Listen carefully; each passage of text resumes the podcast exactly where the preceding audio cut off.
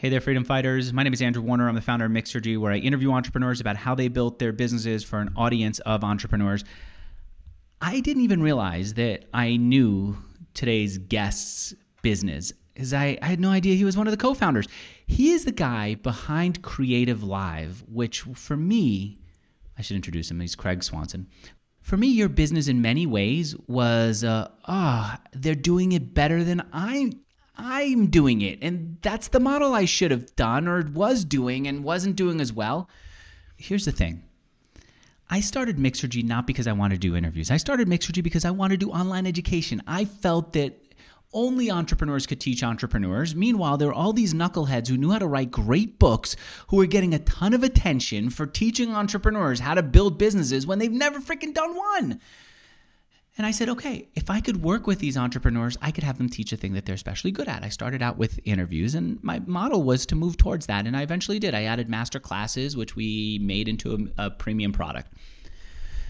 Then I watched from the sidelines, I guess, maybe not from the sidelines. I watched from my peripheral vision this company called Creative Live launch and build up. And what Creative Live did was they said, we're not focusing on entrepreneurs, we're working with creatives. These are people who are good at using Photoshop, good at taking photos, and kind of the model that I was going after for recruiting. They were offering their programs for free right? If you watched it live, which meant that there was a big incentive for people to register to watch live. And then if you didn't watch it live or if you wanted a recording of it, either way, you got to pay to get the recording, and the instructor got a percentage, and the program Creative Live kept the rest. That's the model. Craig is nodding. Craig, I had no freaking idea you were there because Chase is such a, he's like a one name uh, personality in this space. He is the guy who created the phrase, the best camera is the one in your pocket or the one that's closest. How did he phrase it? Uh, the best camera is the one you have with you. The, right, exactly. It's been so popular that it's been butchered, and I've heard it a million different ways and credited to different people or to like the universal they did this, they said this. Anyway, I had no idea you're the guy behind the guy. I checked you out on the site. You're there, and for some reason, I never knew that it was there. Meanwhile, though, the business blew up in a good way. Then I thought it blew up in a bad way and disappeared. And today I find out that it was acquired by Fiverr. I invited Craig on here not knowing all this, but now that I do, I want to know what happened there and I want to know how he's helping online personalities build their businesses. And frankly, from a personal point of view, I want to understand what I could be doing better. How big did Creative Live get? Um, so Creative Live, well, I guess that actually is an interesting number you're asking about. Like, are you asking about how many, how, how big was the audience, how big was the employees? So at its height, what was the revenue? Let's talk dollar. I'd rather talk profits, but once you took uh, funding, I felt like profits become less significant. So let's talk revenue. I know really intimately the revenue um, while I was running content and basically responsible for it. So we were doing about $14 million a year. Um, about midway, about uh, about 2014, 2015, after funding um, later on down the road. Um, that was after we had opened up the San Francisco office. So my monthly my monthly target was a million dollars in revenue a month. And you were hitting it. The San Francisco office, I'd I'd heard a lot about it. I think I was even in that space. It was also it was a place to work and also a place to bring in authors and other creatives to have them teach live. The thing that you did beautifully was you elevated the platform. You made it look good so people were proud to be on it. Whose uh, part was that? You or Chase? I, I, definitely think that is probably both of us. Um, so, so first of all, making the platform look good, elevating the platform. That is Chase. Chase drove the aesthetics, drove drove the quality of the photography. Um, I was very much focused on the audience engagement and creating the space that instructors could feel seen and could see both the people in front of them and also the virtual audience that was watching. So, I mean, if I were going to, I would, I would give equal credit on both sides of that. I was building kind of the systems that allowed everything to connect, and Chase was really focused on the aesthetic, the the the feel of it, um, and and creating that that really warm opening space that had like a beautiful kitchen, beautiful area that basically people wanted to come and hang out in. Chase is cool. I'm not cool. The thing is that you also would have like these robotic cameras. You had a live audience. That whole thing. That was you figuring out how to make it. No, that's Chase, right? So again, it is a mix, but I would say the live audience is really kind of the core of what I was driving from the beginning. So the the the idea of Creative Live was incubated in my IT company that I was running in Seattle at the time. Chase was a client. I I, I basically was an IT company for about 20 years supporting local ad agencies, design firms, and creative studios. So my entire career has been being the support structure for creatives. And um, I was developing inside of that a online education platform, but I was really unhappy with the way instructors and I felt when we were teaching on that platform because we were talking to a microphone, we were all alone, we were not giving a very good performance, and I started to create this mix where we had a live audience that was in person. Okay. Just like you have the, the Tonight Show or any other TV, sh- you know, live record TV show, Mm-hmm. and we were broadcasting simultaneously, and that whole energy was what I was really focused on. Let, let's go back to the beginning. When you were doing this Yeah. As an agency, what were you doing for your clients? um, IT. So if um, Uh-huh. so, for example, uh, creative agencies, design firms, they have different needs than a lot of companies. They have a, they have really big servers. They have a lot of different needs, but they're often Mac based. They have a lot of file asset uh, file asset management. So we were specialists in that. Um, Costco's in-house creative department, pretty much any Fortune 500 in the Seattle area that had an in-house creative department was a client of ours. Um, we worked with most ad agencies in the area. And so then how do you make the transition from that to saying, I want to have online video? Well, for me, the whole reason I worked with creatives is because I wanted to be in film when I started. I, I'm a very technical guy. I'm really in, I'm really attracted to technology, um, and uh, effectively that's the way I, I, I met that need. Is I pursued technology, but I surrounded myself and I only supported artists, and I supported commercial artists, so photographers, creatives, Okay. and that's all I worked with. Okay, I see. And so you said, I'm going to help you do online video better? Or was it, well, take me to the transition that became Creative Live, the online education platform. So really, that was more of a hobby of mine. I had always been playing with online education. So I'd always been playing with education. I, I love teaching. I love being around teaching.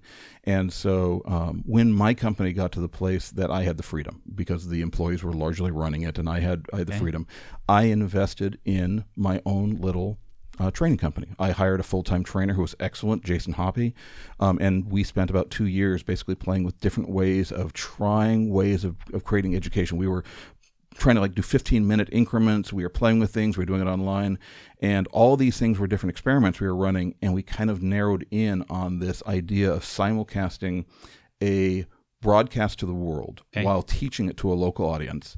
And at the time, I think we were using Zoom then, but but Zoom was not what Zoom is today. Um, um, But you were using was. webinar software, meeting software to broadcast live to people. Were you charging for that, or was that free from the beginning? From the very beginning. Well, I guess I, I should actually back out a little bit. It makes it sound a little bit more organized and planned than it was.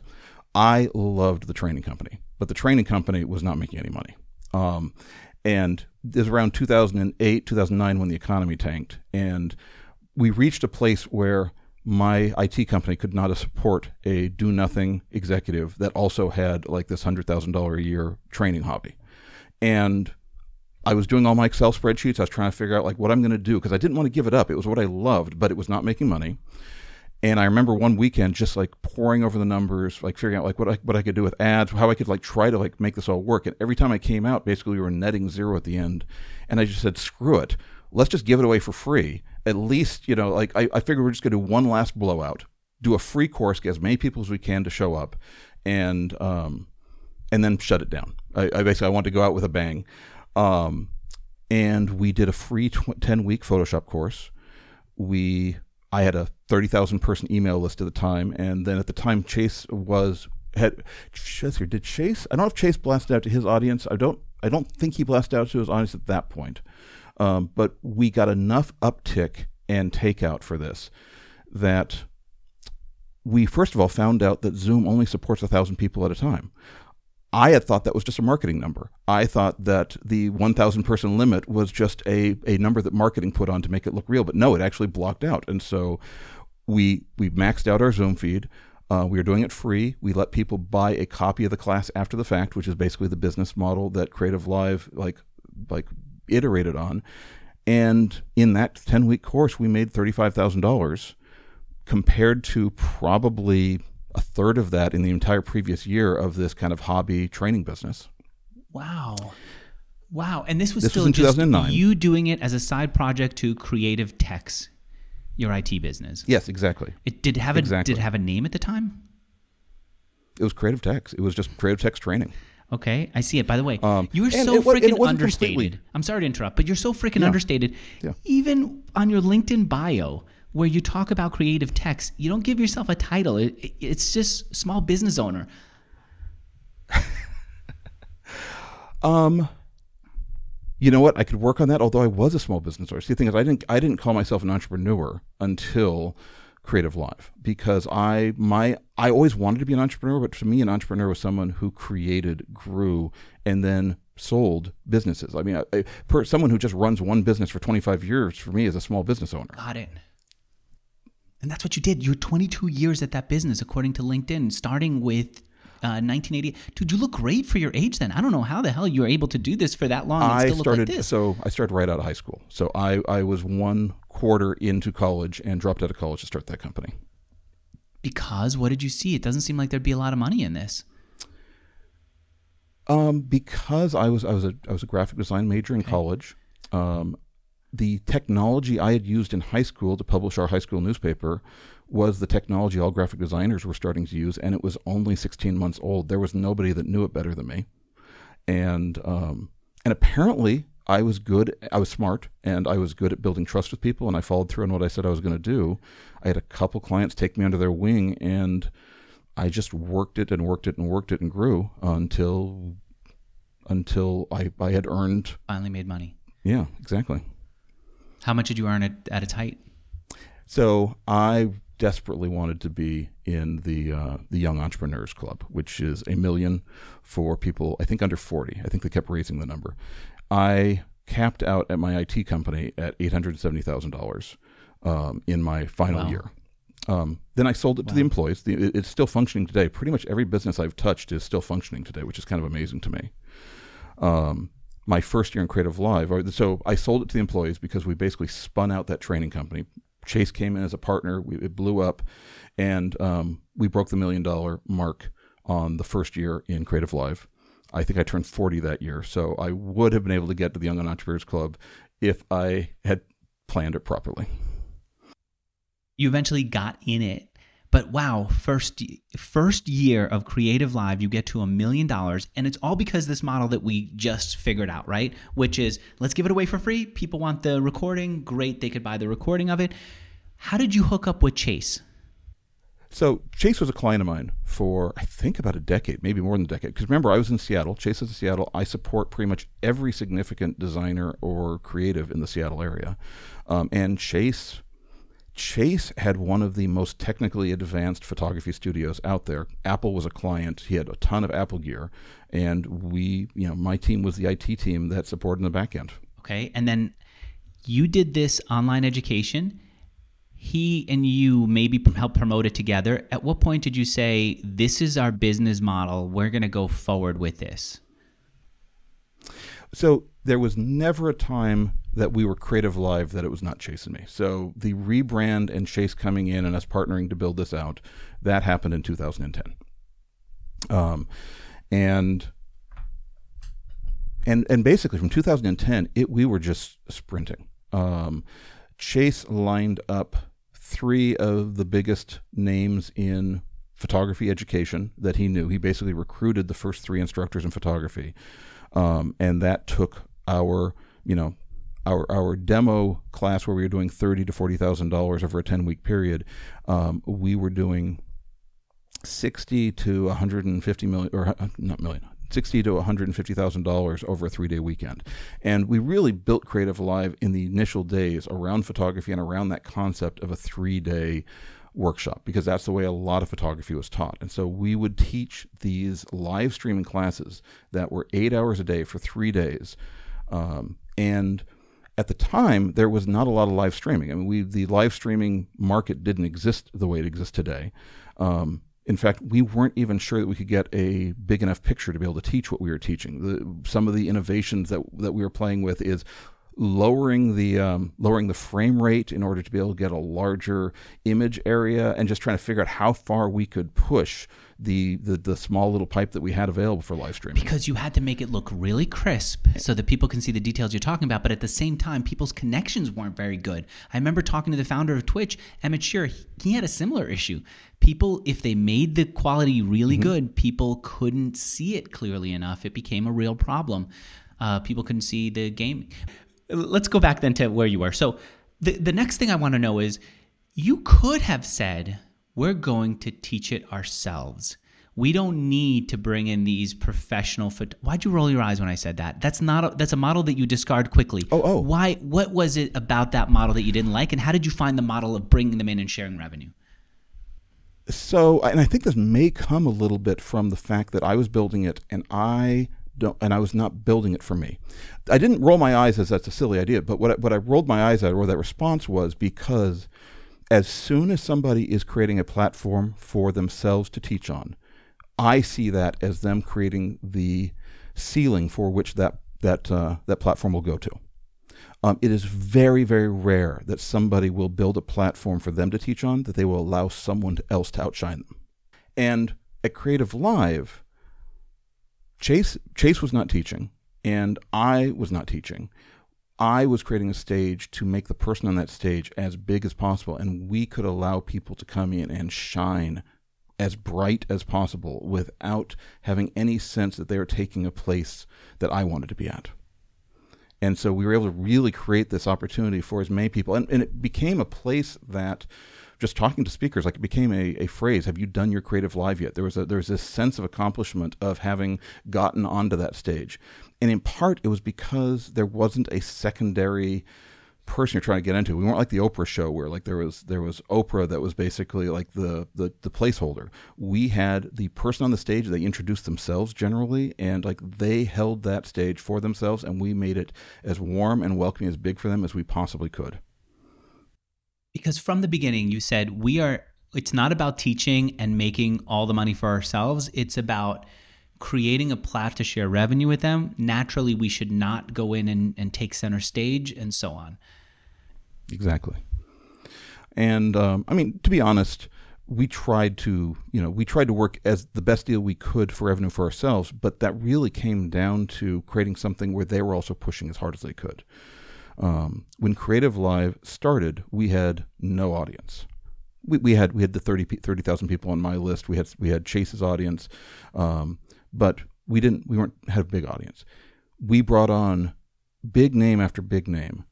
They poured their audience into us as aggressively as they could because they were creating something that they shared equity ownership in um, that they were creating they were they were going to like benefit and profit from that from that weekend event based on how big it was. And it wasn't until about a year later that Creative Live started having its own audience because we had had really significant name after significant name come in and pour their audience into us first. So the way it would work is you'd have an author or someone who was known creatively come and teach. They would mm-hmm. come to your studio from the beginning. It was in your studio and record in person, right?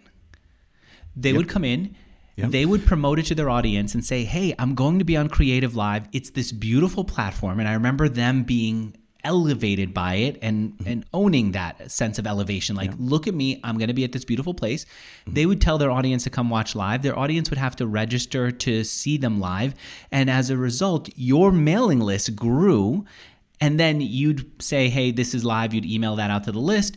People would come live, and then you would do the follow up sales. They wouldn't even have to sell. All they were doing was saying, I'm offering this for free, right? If they wanted to, they could sell, but I don't think they even had exactly. to. And many didn't even do the sales part. They would just say it's free and let you be the people to sell. Exactly. And even beyond that, uh, or in the early days, up until the first couple of years, we would do about six weeks of reach out to their audience ahead of time for the people that were actually be in the room with them. We would actually have people submit videos to audition to be the audience in the room. No and idea. in order to submit those videos, they had to do it publicly on Twitter. So we actually created this buzz with a competition for just to select the audience to be there in person. I had no idea. No wonder these people were talking to me about how they were in the audience. I thought it was just like, mm-hmm. hey, I bought tickets to this show. No. It was them saying, I won. Wow. And I totally missed that part of it. Um, all right That's pretty freaking impressive. What was your share uh, situation? What was the split between you and the uh, the instructors? So in general, um, in general, we started out kind of philosophically with a 50-50 split, and then would would carve out some space for production costs and other things. And so over time, I, over time, the first year of instructors got a better deal probably than, than later instructors because they were more instrumental in making Creative Live into what it was, and and then Creative Live eventually had its own audience that was able to negotiate a little better deal. But it was a it, the in the early years, it was a substantial portion um, because we were doing a lot. We were investing thirty to forty thousand dollars on each on each on each event, and we were trying to make it a blockbuster in the process. Thirty to forty thousand dollars in production. In what? Where did that money go? Uh, uh, well, in the early days, since we didn't have everything built out, there there were a lot of things that we replaced with capital with capital cap, capital capital investments later. So the studio became a lot better. Um, things got less expensive as we built out, invested more in the studio. See. So we were doing a lot of offsite uh, leasing of spaces. One of the things, so if you're not all that aware of the early days, the one thing that really put us on the map in the photography space, we hosted an online wedding course in 2011, 2010, 2010, where we had brides and grooms submit videos to be the couple that are married on screen. okay. And then we produced and paid for a full wedding for those people so that our wedding photographer could teach a five day course leading up to the live wedding where she shot it live. You know what? That's the thing that I admired most about your company, Creative Live. It was that over the top at a time when people were very impressed if they could expecting very little, right? That they would even chat to the instructor and the instructor would respond back. Take that to like the Hollywood levels with your production. There were moving cameras, there was a design sense, there was the sense that when I think Chase did he have his own interview show that was part of Creative Live, or was that still off on his own? It was part of Creative. Live. It was Live. something he started separately. So he st- he had his own live persona and live um, program that he then did bring into Creative remember Live. I'd interviewed. Jason Fried and done some really good interviews with him, and he posted them on his site. But it was a different experience when the founder of Basecamp, Jason, tweeted out and talked about his creative live experience. It was, I want you to see where I was. I am worthy of being on this stage, is the way most people handled it. You're smiling because you, you recognize that. Yeah. That was intentional. Yeah. It was intentional and it was aspirational. So, and, and I would say the aspirations were on slightly different areas. Um, for me, I wanted because we also worked with the instructors leading it, so we would we would do a lot of producing and prepping and work with them because they're going to be live for three days, and we try to give we cannot carry the ball for them, but we tried to give them as much support as we possibly could, and especially in the world of photography, we are bringing in uh, you know we're, we're sourcing models and locations and setting everything up. So there's there's an entire production happening separate from the production we're filming because we are going to film the production that we're putting in front of the camera. Um, and also, it is for for instructors. I want it to be their high point in their professional career. We did not always hit that, and as we got bigger names, it became harder. But my personal goal was for everybody to experience their high point career moment at Creative Live at the point that they were giving. And I could I saw Live that talk. for authors. I remember because you were in San Francisco when an author would be on or a creative teacher would be mm-hmm. on your platform, they would be in San Francisco. They knew I was there and so they would mm-hmm. come out for dinner or scotch at my office and it was a point of pride and a little bit of nervousness. Did they create their own courses or did you do production for them? they they had to have the expertise and generally we were not putting people on the stage that were not Mm. already teaching elsewhere so we we basically looked for people that were really good at teaching in groups or had done some we weren't, weren't really looking for people who taught online we were looking for people that were really good at teaching in larger groups and if they were good at teaching in larger groups and they were doing they, they had a really hungry audience we could be a multiplier of that a significant multiplier of that All right, you were asking me about my sponsor, Sendinblue. Do you know about them or do you want me? What do you know about them? Well, so actually, first of all, I was really curious about the name. So because Sendinblue makes me think of like the iPhone, and the blue is always like the better way of mm. connecting with people. And I believe they have SMS. They do. And I am running a small group entrepreneurs group in Seattle, and I realize I need a better way of being able to communicate with these people. And I don't know anything about Sendinblue, but they were on my list. I was told I should look at. Oh, so that's I'm going to learn interesting. from you. I think that for a lot of mm-hmm. people, they don't come up because we have a handful of email marketing companies that we know, and then that's what we focus on. And those companies are just spending a ton on advertising. I hear one on NPR a lot. Here's what Sendinblue does. They're a European company, which is partially why we don't know them, but also because they're based in Paris, they care a lot about design and feel, and they're in a little bit different headspace than most of us when we're thinking about online marketing. We think about, well, they do segmentation, and yes, they do. They think about that, but they say, can we make it look right and not? It doesn't really cost that much to send out this big jumble of tech. And so that's where they come from. They're also big on saying, look, email, it costs fractions of pennies, but once a company gets their claws in you, they just keep ratcheting up the price because they know it's hard to move out. Send Blue says, we're going to start out low and then we'll keep our prices low so that our customers are happy with the way that we're, we're operating. And then finally, they do more than just email marketing and the segmentation, all that. Like you surmised from the name, they do text messaging. They also create the landing pages, the opt in forms, the whole thing all in one in a program that just works and works beautifully. Many people who haven't heard about them say, well, uh, what's their staying power? Can I actually trust them? They're a huge company.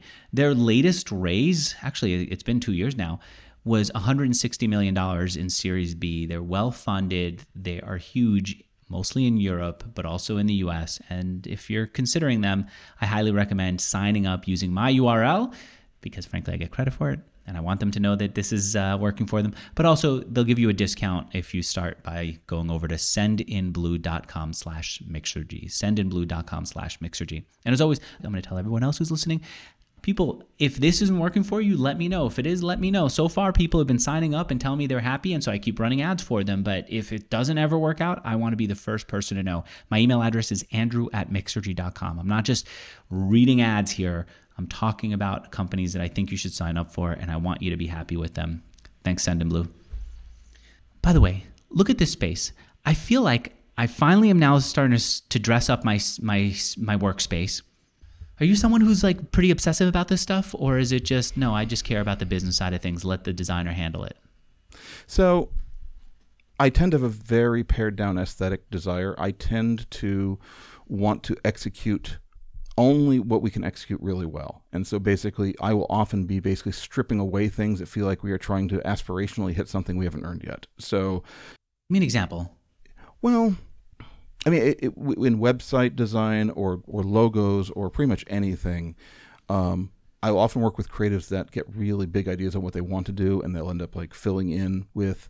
Um, with basically things that we haven't earned yet, with with a lot, and, and we were talking about this a little bit earlier. About you saying I'm not, I don't, I'm not using the best job description for myself. I do tend to understate everything that I do because I want to make sure everything that I do is accurate and like lives up to the promise. And so I think that that invades my sense of aesthetic and everything else. I, I tend to not try to make a fuss about something aesthetically unless I really know what I want.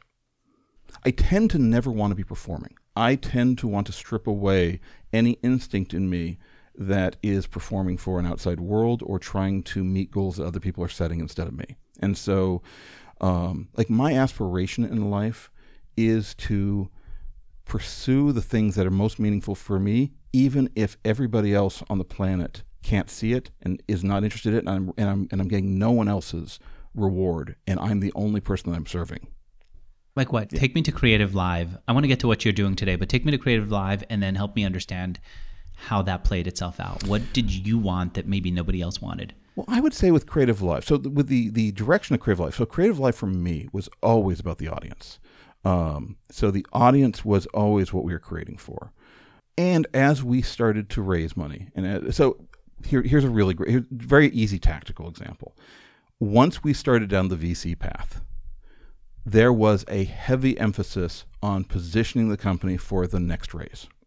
And the energy needed to position the company for the next raise is not always in alignment with the energy for serving the audience we have or for figuring out how to grow something and earning it. So we are trying to convince a very small group of people that uh, they should put a lot of money into us as opposed to a very large number of people that want to buy a small thing from us to change their life.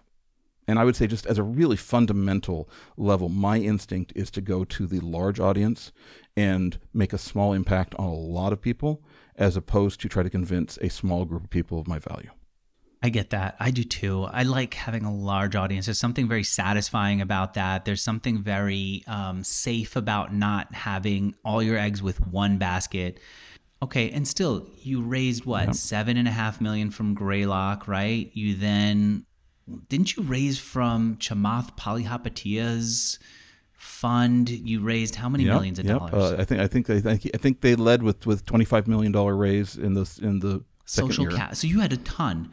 Here's my understanding. That now puts a lot of pressure on you, but also a lot of opportunity. Yeah. As soon as that happened, it gave you a lot of credibility. Mm-hmm. I started seeing more ads on Facebook for creative live courses. And then at some point, it almost mm-hmm. all ground to a halt. My understanding was you weren't able to raise the next round, which then put pressure on all expenses. So I don't really, I don't really want to go into detail about like the behind the scenes on raise. Um, but if you read, but if you read the news articles, there was a large layoff at Creative Live, And what I can say is there were a lot of choices leading up to that, where if we had been focused on creating a stable, profitable business, we might have made different choices than if we were trying to look good for future okay. investors. All right. I I think I've got a pretty decent analysis of what it, what happened there. And by that you mean you spent a lot of money to get a lot of customers so you can prove that there are a lot of people who who care enough about your product to pay. Got it. All right. Then you left the company company was sold afterwards to Fiverr. You still had equity in the business? Mm-hmm. So, so I left the company in 2015, okay. and have been working with with uh, um, with influencers and celebrities since then. Fiverr acquired uh, Creative Live. Uh, was it? It was either it was either this year 2022 or it was late last year 2021. Last year, October 7th is the TechCrunch article on the sale. Mm-hmm. And so, did you have equity at the time? I, I did. So I, I was a common shareholder. I, I, had, I had a significant amount of common shareholders, as as did uh, any of the employees that had their stock options that they that that they paid for or or had converted previously. My sense was that was not a big windfall for you. Uh, to my knowledge, and, and I would know, no equity, no nothing went to the common shareholders after the purchase. Isn't that freaking frustrating? I had made my peace with a long time. Honestly, the, the frustration for me, the, the, the area I think is most painful is for the employees that invested in those stock options because I I don't know how well you mm-hmm. know stock options. Presumably, you know like deeply, but when you leave a company, you often have yeah. to make a cash payment to that company right. to hold on to your stock options quickly too. Yeah. Okay. And and I and there were a lot and there were people that believed in the company that that that paid that money and just just based on the circumstances of how everything went down, you know, it was it was not a bet that paid off. No, they sh- everyone should know that like you know I, I treat any stock or equity option as, as a bet that is not likely to pay off, but you but but can pay off. So um, so managing risk I think is really important when you're playing these games. I have the opposite approach. I treat it all as a potential big payoff, and then I get frustrated when it's hmm. not. That is not how I'm wired. And, and, and part of that is the is yeah, the downplaying. I try to only I only I only count what exists, and and part of that was for me in Seattle. I, probably different areas, but in Seattle, I was in business in the crossover from you know 1999 to 2000s. I, I had tons of creative companies and startups that were clients of mine during the, the first dot com bust. And I had a lot of friends uh that acted as if they had the net worth that a stock certificate said they had. And when their mm. companies went bust or just were downgraded, that evaporated and they were left with a lot of debts that they th- where they thought they had a lot of assets. I'm very conservative yeah, on like I'm, basically keeping my family safe, and that's probably the biggest difference. Is um, I my goal is to make sure that my family is taken care of over the over the length of their lives, and so until I hit that mark, I don't see anything as free money for me. And do you keep your money what in cash? Do you keep it in S and P? Um, I tend to, so I keep I keep most of it. So most of my cash is in stock. So so in in, in mutual funds. So I, I have I have a you know a firm that manages that. Um, but I tend to keep this this actually there there's there's a I, this actually is a really good example for me. So when I left Creative Live, I started my own little kind of mini venture firm, which is where where I was basically investing in companies and becoming business partners and putting my my effort into helping grow them. So so I was not investing a lot of money, but I was investing a lot of time. And when I left Creative Live, I set aside not much, two hundred fifty thousand dollars for basically a series of bets on my next thing and rather viewing that as one $250,000 bet on my next thing, I viewed it as five $50,000 bets on my next five things. And I put a lot of effort into trying to create systems where I validate opportunities as opposed to letting my emotions and belief like run away with me because I do believe I'm a believer. I don't I don't put my energy into something I don't love and believe in. But I don't believe that just because I love it and believe in it, that it's true. So I really look for creating proof in the market that my emotions are based on something. My sense was you left Creative Live because you and Chase had creative differences. Yeah, I think that's fair. I mean, I, and also the direction that Creative Live was going was working. I'm not just because we had different visions didn't necessarily mean mine was right. And when Chase became CEO, I I started my my my segue out because okay. yeah, like Creative Live was going to go where it was going to go where it was going to go. All right, take me through the way that you were thinking about businesses. What kind of businesses did you want to make those smaller investments into? So for me, I was really fascinated. So first of all, everything I've done has largely been the same business model repeated over and over again. Since since 2010, I have worked with content creators and educators, and in some fashion, we've used a mix of teaching, creating digital goods, and a mix of free and paid to create as much value in the world as we can. Um, one of the things I was really fascinated with Creative Live was the edges. How big could one brand become in Creative Live? Like, like, could we take one instructor, and if we weren't just focusing on that instructor as one of many, how big a platform could we build around one person?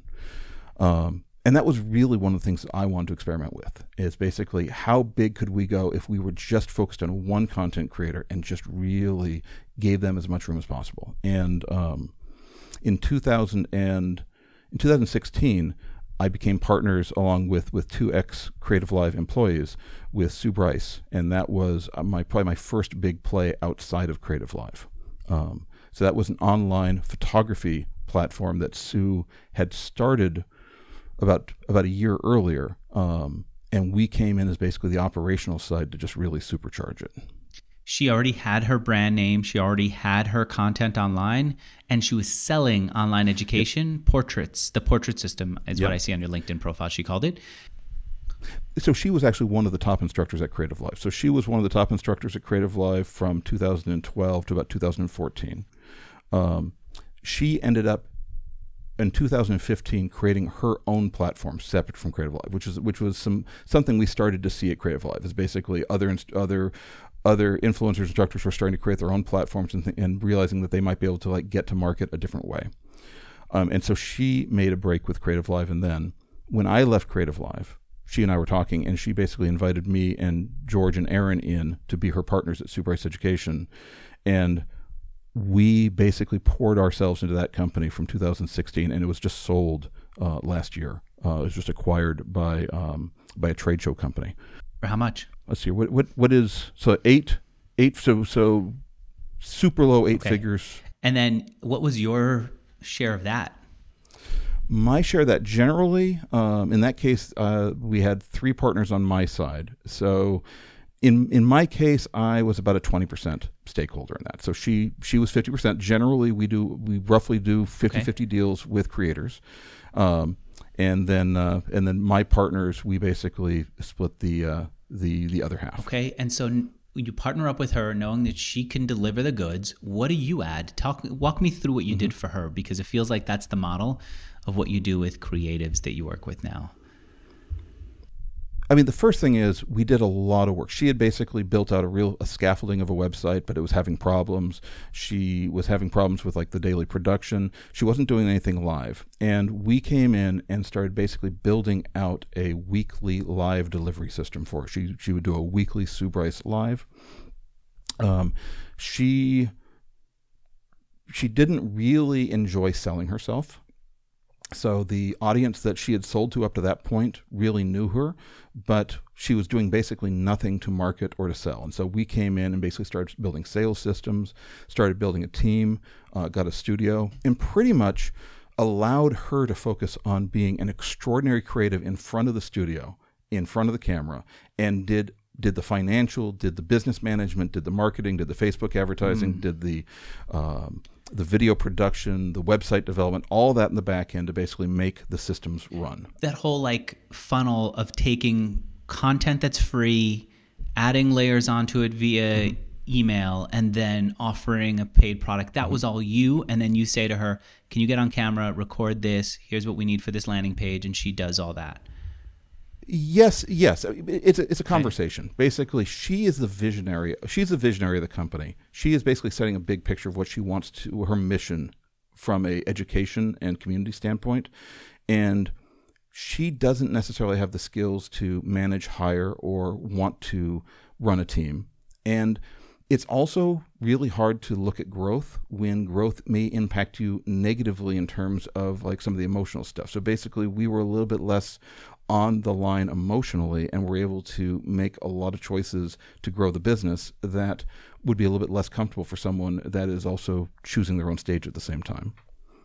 So I partner with people that have that have really built up a name for themselves, that that have a large following, but they also have a very emotional relationship with their audience, with themselves. There's a lot in play. So I work with creatives that I work with creatives that got where they are because of how good they are creatively, but not necessarily because of their ability to put a team together, to be able to build all the technology, be able to do all the business pieces, to be able to to be able to view their creative relationship with their audience with a little bit of dis- dispassion.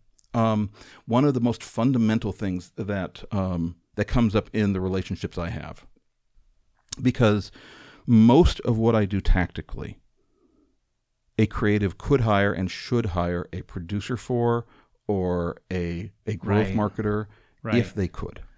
If if they can replace me with someone they can pay a salary, they should. You know what? It's a different mm-hmm. thing to think about, and maybe they could even do it themselves. But it's a real change from now how do i create a funnel that upsells them and another product and what software do i use? Well, am there's i right that, although honestly the tactical stuff for me is just kind of table stakes. I think really what comes down to is more this whole this whole statement i had earlier about me not believing my own truth just because i believe it and i'm looking to validate that it's really hard for someone who is out there putting their name on everything to not believe it 100% but to run the business I think it's really important to listen to the audience, and it's really important to validate whether we're headed in the right direction, separate from belief. Give me an example. Like, tell me how, how that played itself out with her. So, for Sue and and for most most of the people that I work with, they have an experience of a live broadcast or of a conference or of their interaction based on how they feel as the presenter, how they felt on stage, what their emotions were while they're delivering it. And so they assume that the way they feel is the way the entire world feels. And often that is completely the opposite. Like they will come off of something feeling really good about it, and we're missing some, we're missing something in the audience. Like the audience wasn't getting something, or they desperately want to create something in their life. They, they, they don't want to be known as the expert in X. They want to, um, they, they really want to follow their passion in a different direction, but it's not the relationship they've built with the audience. And so I'm not saying that we tell them that I, that I tell them what to do, but they need someone at an equity partner level to be able to negotiate with them where the business is going to go. Because if we're an employee, they can just tell us to go away and then eventually the employees just start doing what they're told and the business slowly starts to morph into trying to serve the needs of the creative instead of serving the needs of the audience. All right, I'm going to talk about my second sponsor. I'd love for you to think about while I'm doing this what's a specific example of something that she would have wanted to do that you, because you're an equity partner, were able to get her to say, no, let's switch back? And Lemon, for people who are listening, if you're looking to hire developers, they have phenomenal developers that they will match you with. It's not like a job board, they are matching you with somebody and making sure that that fit is right. And they make sure that the price is right too. And one of the ways they do it is because they vet their engineers from frankly eastern europe and countries where the price of an engineer is lower than it would be in the us lower certainly than it would be in san francisco even now that i'm here in austin. I see prices are just rising for everything and they let you work with them remotely. Direct relationship that they set up that they make sure works well and i know how much they care because i introduced someone from my audience to them and the founder jumped right in to make sure that that person had the right match. At the founder level lemon cares about making sure you get the right developers at a great price which frankly right now is is critical. If you're looking to sign up with them, you can even get a lower price than everyone else by going to lemon.io slash mixergy. Lemon.io slash mixergy. Look at this. I'm on their site. I could actually chat with Kate right now and see what I can get, see if there's somebody there available for me. All right. Love lemon. Were you able to think of a, about a specific example? Yeah, there, there's a couple. So I would say the, the big picture example is a really practical one. So almost everyone I partner with loves to create. And so so at Sue we've talked about this pretty publicly.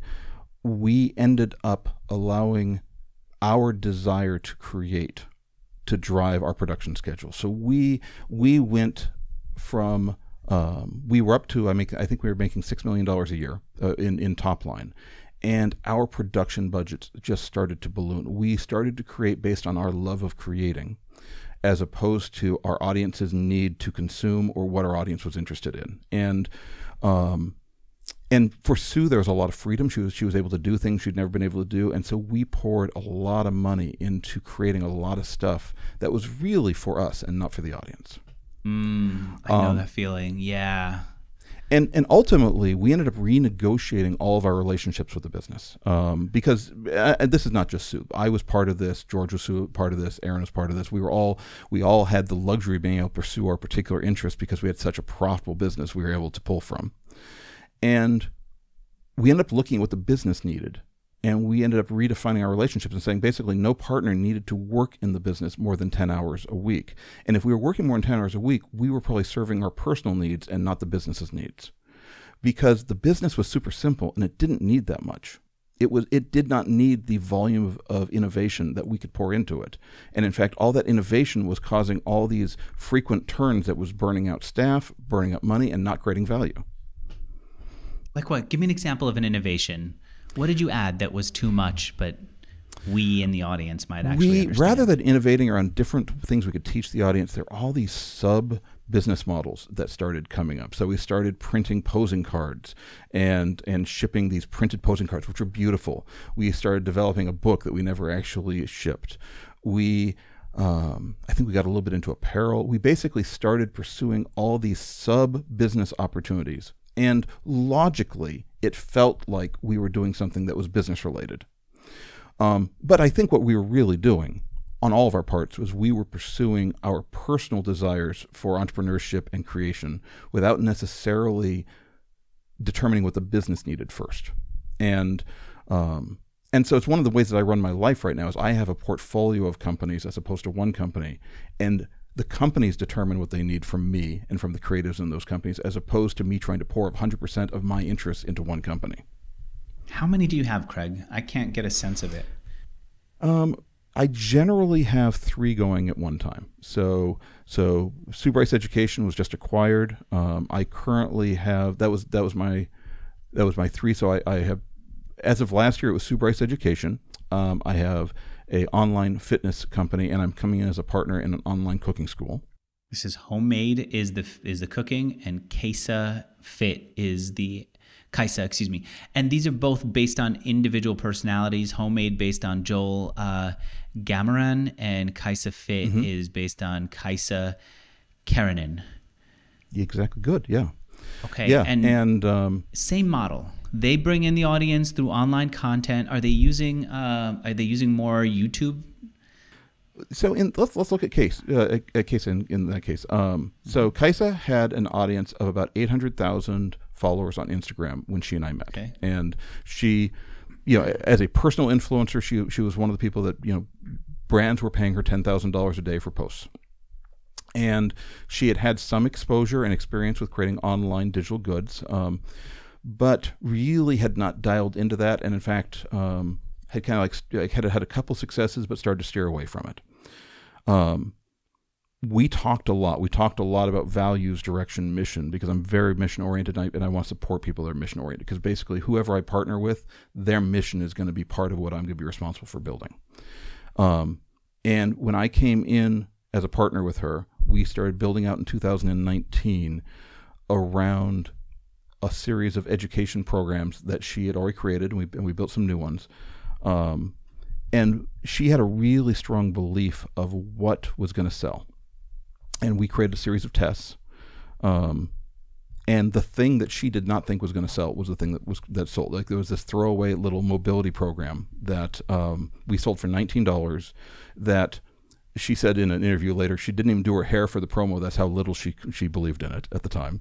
Um, but this is the um, it's it's kind of like the old Jack LaLanne or what's her name, um, uh, Jane Fonda type would sell.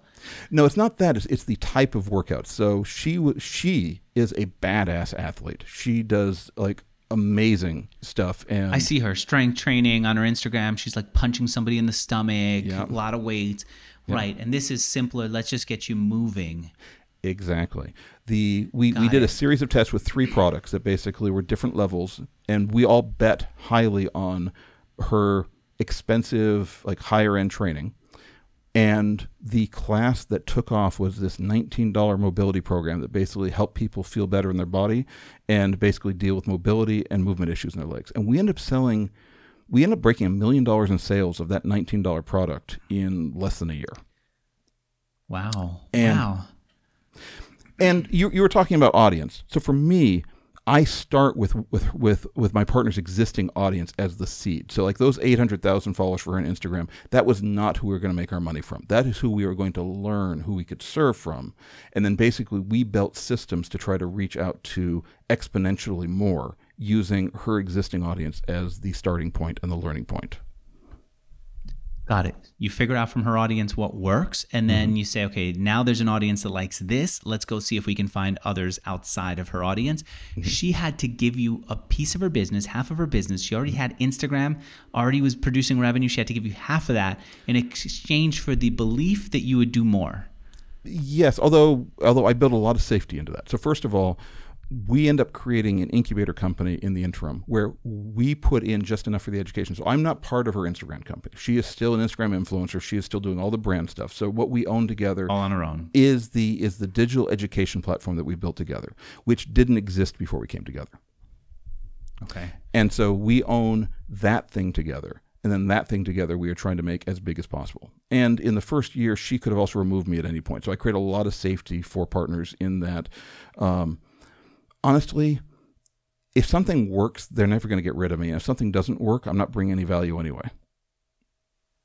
So why not create a platform like you did with Creative Live? Like now you're going back to the thing that you said had a limit, which is how do we create an individual person, uh, an individual, a, a brand and a product based on an individual person? Why not create the new the new Creative Live? Like a fitness creative live aimed at bringing in all the fitness stars and having them have their beautiful experience that they want to Instagram all day and then give them an ongoing share of the revenue. And then, unlike the previous Creative Live, maybe added it as a subscription so that, which I think is the new version of Creative Live where it's a subscription. Why not go to that direction? I feel like maybe you have considered it. Well, I have considered it, and so the answer for me personally, to some degree, is I no longer see one company as the only thing I'm going to do, and so I get to have a number of at bats and a number of different companies at the same time. So, so I am not making one company my entire bet in what I'm doing, and. The other, the other thing is for both Sue Bryce, for Kaisafit, and then I think with with uh, with homemade cooking. Over time, the first year or two is very often just around that particular person and that particular brand. But in each case, for Sue Bryce and for KaisaFit, we've started to expand out. So by the by the time we sold Sue Bryce, Sue Bryce's company, Sue Bryce was not going with it. We were basic. We had created a platform for other instructors. We had created an entire separate brand called the Portrait Masters, in which other instructors taught. And so we had expanded out and basically used her platform to start giving room for other people to be on the platform. And likewise with KaisaFit. And then do you share revenue with them? Mhm. And we do and we do revenue share, very similar. You do. Based on how many people watch or mi- minutes Mm-hmm. watched. Got it. And then I saw that you did that on Memberful, which is a membership platform that's now owned by uh, what's it called? the uh, uh, Patreon. Yeah. So you can actually measure individual views and be able to distribute revenue using the memberful the memberful platform. So you no. Uh, so first of all, we only use Memberful to control access to memberships for Sue Bryce. So we actually Mm-hmm. track everything separately. So all of our sites, our our our viewership and tracking is all separate. The other thing for Sue Bryce Education is a membership platform, and on Sue Bryce Education, she was the primary teacher. We had a separate company called the Portrait Masters, which was effectively a photography education platform for everybody but Sue Bryce. And so those two end up getting built in parallel to each other. I'm so glad that you and I got to do this interview. Let me close it out with this. Actually, I, I keep meaning to close it out because we're now going way longer than we planned. Give me feedback. Craig, you're the guy who knows this business. What do you think I should be doing differently with Mixergy? Well, actually, you know what? I don't know. I would love to stand for another hour and actually like dig into that because when you talk about your masterclass, I would love to dig into how much you're making, how you're making it, where you're making it. Um, Okay. but without without asking some really invasive questions, I don't know that I've got a really quick, short, snappy answer. I think you're killing it from the outside, but I don't know. I got burned out last year and stalled, and I didn't mm-hmm. realize it. And then this year, I finally took time away from almost everything except these interviews, which I can't get mm-hmm. rid of. And I'm trying to think of what happens next. And so I wasn't planning on having a conversation with you that would kind of spark things, but kind of sparking things in my head, which I'm enjoying. When so right now, is there something you can sell that you're not part of? Oh, that I don't do at all. Yes, I've done that, um, where we brought in a producer to create to create content. Well, I mean, literally, like, is there an equity? So, is there a comp? Like, can you sell your company, and oh, or or or yes, yeah, and it could go and create value, and Yes. they'd have the archives of you, but you could step away if you wanted to. I think so. Okay. I don't know that emotionally I could. Okay. That would be the challenge. Okay. I am so emotionally connected in like preserving this collection of, of work. Mm-hmm. I mean, I I don't think we do it live, but if you would like to, I would love to dig in and like like really like All right. give you an opinion. All right, I'll follow up. I wish that we would have been able to do it here, but we are at the end. I got like another guest coming in. All right, I'd love to do it, and then maybe we can do this. But I, I'd be happy to answer anything that you want. I would love that. We could always record it and decide whether we you release it later. Okay, all right, I'm down. The best place for people to follow up with you is to just go to craigswanson.com, right? Uh, CraigSwanson.org. CraigSwanson.com. I keep org. offering him money. He won't sell it to me. you know what? My my uh, browser auto fills it in, so I didn't even notice it. I guess it doesn't matter as much. CraigSwanson.org. Thank you, and thank you all for listening. Bye, everyone.